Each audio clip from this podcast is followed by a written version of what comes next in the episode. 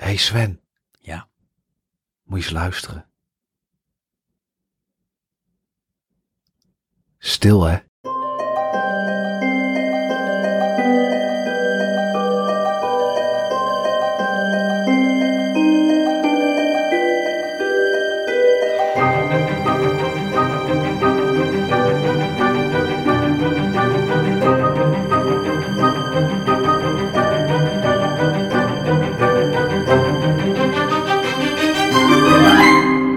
Paul Baumer is een leerling op school die samen met drie andere leerlingen geïnspireerd worden om ten strijde te trekken voor Duitsland in de Eerste Wereldoorlog.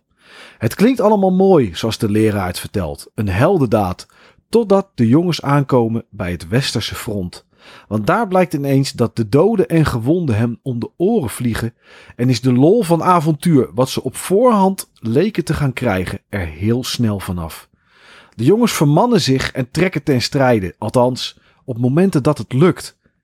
Want de oorlog duurt en duurt, totdat er een wapenstilstand lijkt te komen. Maar dat is niet iets waar elke hooggeplaatste Duitser een voorkeur voor heeft.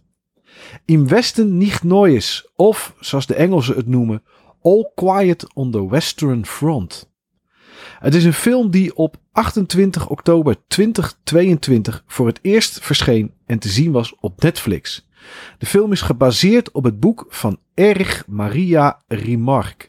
En het verhaal dat werd door Edward Berger en Leslie Patterson samen met Ian Stockel herschreven voor het witte doek. Althans, het virtuele witte doek, want Netflix.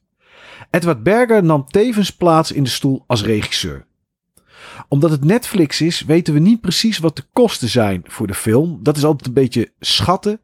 Maar hij wordt geschat op zo'n 20 miljoen dollar. Ja, en de opbrengst, ja, die zullen we niet weten, want ja, het is Netflix. De lengte van de film, die weten we wel. Want de film duurt 2 uur en 27 minuten. Felix Kammermer speelt Paul Baumer. Albrecht Schu is Stanislaus Kaczynski. Denk ik, Sven. Mhm. Kat, En- eh, kort. Kat wordt hij Kat, genoemd. ja, hij wordt in de film Kat genoemd, inderdaad. En, Aaron, en Aaron Hilmer is Albert Krop. De film is volledig Duits gesproken. En dat is voor ons als filmblik een primeur. Maar volgens mij ook bij de Oscars. Want dit is volgens mij de eerste film volledig buitenlands die voor negen Oscars genomineerd is. Ja, Sven, de Eerste Wereldoorlog. Het is er eentje die. eh, we zien heel veel films altijd in de Tweede Wereldoorlog. Of tegenwoordig ook dingen uit Irak, Pakistan. eh, eh, dat soort dingen hebben we ook best wel wat films gezien. Mhm. Eerste Wereldoorlog zijn er ook genoeg. Maar toch is het een oorlog die af en toe een beetje vergeten lijkt te worden. Ja. Ja, ik vind het toch wel interessant om dan een keer Eerste Wereldoorlog te zien. Dat klinkt natuurlijk een beetje vreemd bij dood en verderf. Want ja, het is wel oorlog. Maar toch, ik weet niet, hoe zit dat bij jou? Heb jij iets met oorlogsfilms? ja, zeker. Dat vind ik altijd wel, eh, heeft een bepaalde aantrekkingskracht. Omdat aan de ene kant is het heel erg vaak actie georiënteerd toch wel, weet je. En het is dat, ja, eh geweld, spektakel, hè, om het zo maar Mm. te zeggen. Bruut. Eh, maar het is ook best wel vaak ingrijpend, omdat het is iets wat heeft plaatsgevonden. En afhankelijk van hoe ze dat in een film vertolken, is dat minder of meer realistisch. En dat is bij deze natuurlijk, ja, vind ik heel realistisch gedaan. Plus, en dat vind ik zo mooi aan deze film, je ziet het verhaal vanaf de Duitse kant. Ja. En dat Ja. is heel, heel vaak, nou, bijna nooit het geval. Het is bijna altijd de geallieerden. En eh, Ja. de Duitsers zijn vooral degene die bij bosjes moeten neervallen. En eh, ja, hier zie je eigenlijk de andere kant. Ja, dat klopt inderdaad. Dat is best wel apart. Want de Duitsers zijn altijd de slechterikken. Het maakt niet uit of het nou een oorlogsfilm is. Of dat het een film is over terroristen of wat dan ook. Eh, de Duitsers hebben het eigenlijk altijd gedaan. En ehm, ja, nu zie je dus eigenlijk wat het aan de kant van de Duitsers heeft gedaan. Met, ja, in dit geval in de hoofdrol Paul. Maar ook met alle mensen die om hem heen zijn. Want dat is hoe de film begint. Hè? Eh, het zijn vier jongens. En eh, ja, lachen en plezier. Ah, zullen we ons inschrijven? Ja, dan moeten eigenlijk hun ouders dat goedkeuren. Maar dat maakt niet zoveel uit. Eh, we doen het gewoon. En ze zien het echt. Zo begint het. En dat is op wat mij op, zoals het op mij overkomt, als een soort spel, als een soort avontuur Ja. om naar de oorlog te gaan. Zeker. Ja, zo wordt het natuurlijk ook wat je zegt gebracht. Hè? Dat, eh, er wordt een heel mooi relaas gehouden door iemand die eh, nou, een, echt een fantastisch avontuur voorschotelt en eh, belooft. Ehm, maar het grappige is dan, dat, zie je als de film begint, zie je al eigenlijk een soort blik op de oorlog die dan op dat moment al plaatsvindt. Hè? Het strijden voor elk centimetertje en de loopgraven en de vele doden die er vallen. En dan eh, wordt het eh, puin geruimd, kleding meegenomen. Kleding wordt weer een beetje passend en netjes gemaakt en weer uitgegeven. En dan op een gegeven Ja. moment gaat Paul zijn kleren pakken en die zegt, eh, volgens mij heb ik de verkeerde kleding van iemand. En dan Ja. wordt het labeltje er zo even afgetrokken, want dat is van iemand die al lang dood is. En Ja. dat krijgen ze natuurlijk niet mee, die kant van het verhaal. Nee, dat is inderdaad, dat is echt een hele sterke scène. Het, het, het is een beetje lacherig dat hij zegt, hé, hey, volgens mij is dit niet van mij. Maar ja, hij heeft gewoon een kledingstuk aan waar het bloed uitgewassen is, waar eventueel een gat in, in gedicht is. Ja, en die eigenlijk gewoon van iemand was die voor hem was.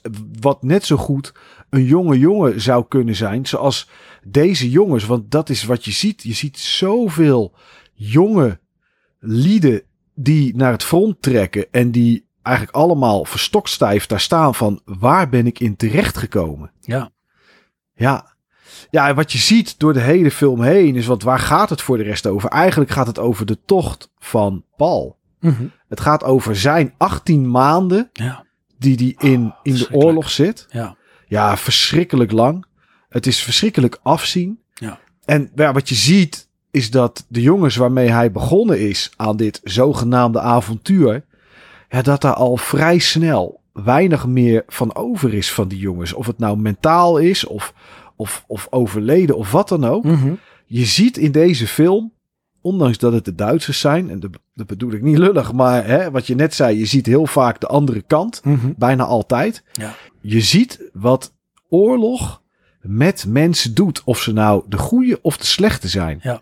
Ja. En dat eh, vind ik wel eh, heftig, moet ik zeggen. Zeker. En ook daarom vind ik het zo sterk in deze film. Want eh, het boek waar deze film op gebaseerd is, is uit 1928.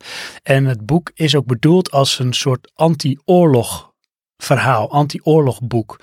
En dat is eigenlijk ook wat dit is. Dit is eigenlijk een verhaal wat nou ja, zonder eh, te verbloemen of te verheerlijken, gewoon laat zien hoe bruut met name de Eerste Wereldoorlog was.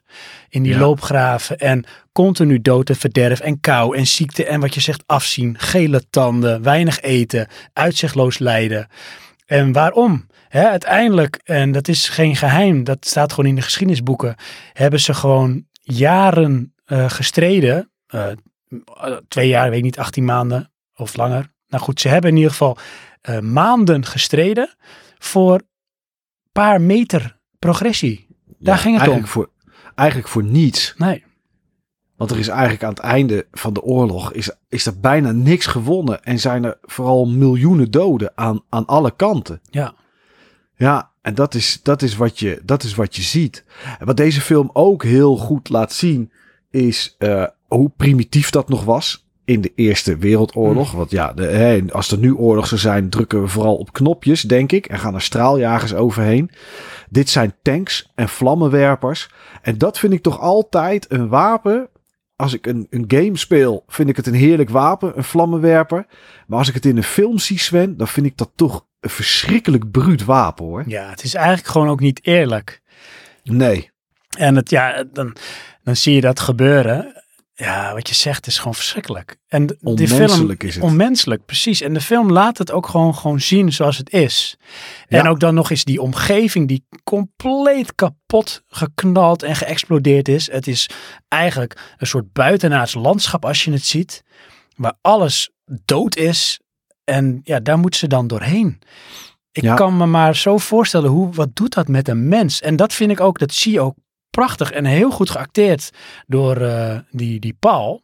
Ja, door. Felix Kammer. Ja. Kammermer. Je ziet Ja. in het begin nog de, de sprankeling en jeugdigheid in zijn ogen. En het is zo knap geacteerd, want je ziet hem gewoon, bij wijze van spreken, 18 maanden later. En het is een hele andere jongen. Het leven Ja. is eruit. Hij is eigenlijk als soort van dood. Ja. Geestelijk, weet je. En hij loopt daar als een soort zombie. En velen met hem in een soort automatisch piloot. Zwaar getraumatiseerd waarschijnlijk. En maar doorgaan. Ja. Nou, dat is zo. Wat je zegt, alles wordt in beeld gebracht. Er zitten echt geen concessies in. En ehm, ja, dat kwam voor mij heel erg naar buiten. Er is e- in, in, één, in heel veel scènes, maar er is één scène die vond ik echt heel heftig. En dat is, er is op een gegeven moment, halverwege de film is het ongeveer, dan zit Paul naast een Fransman op het slagveld. En die Fransman die is aan het sterven.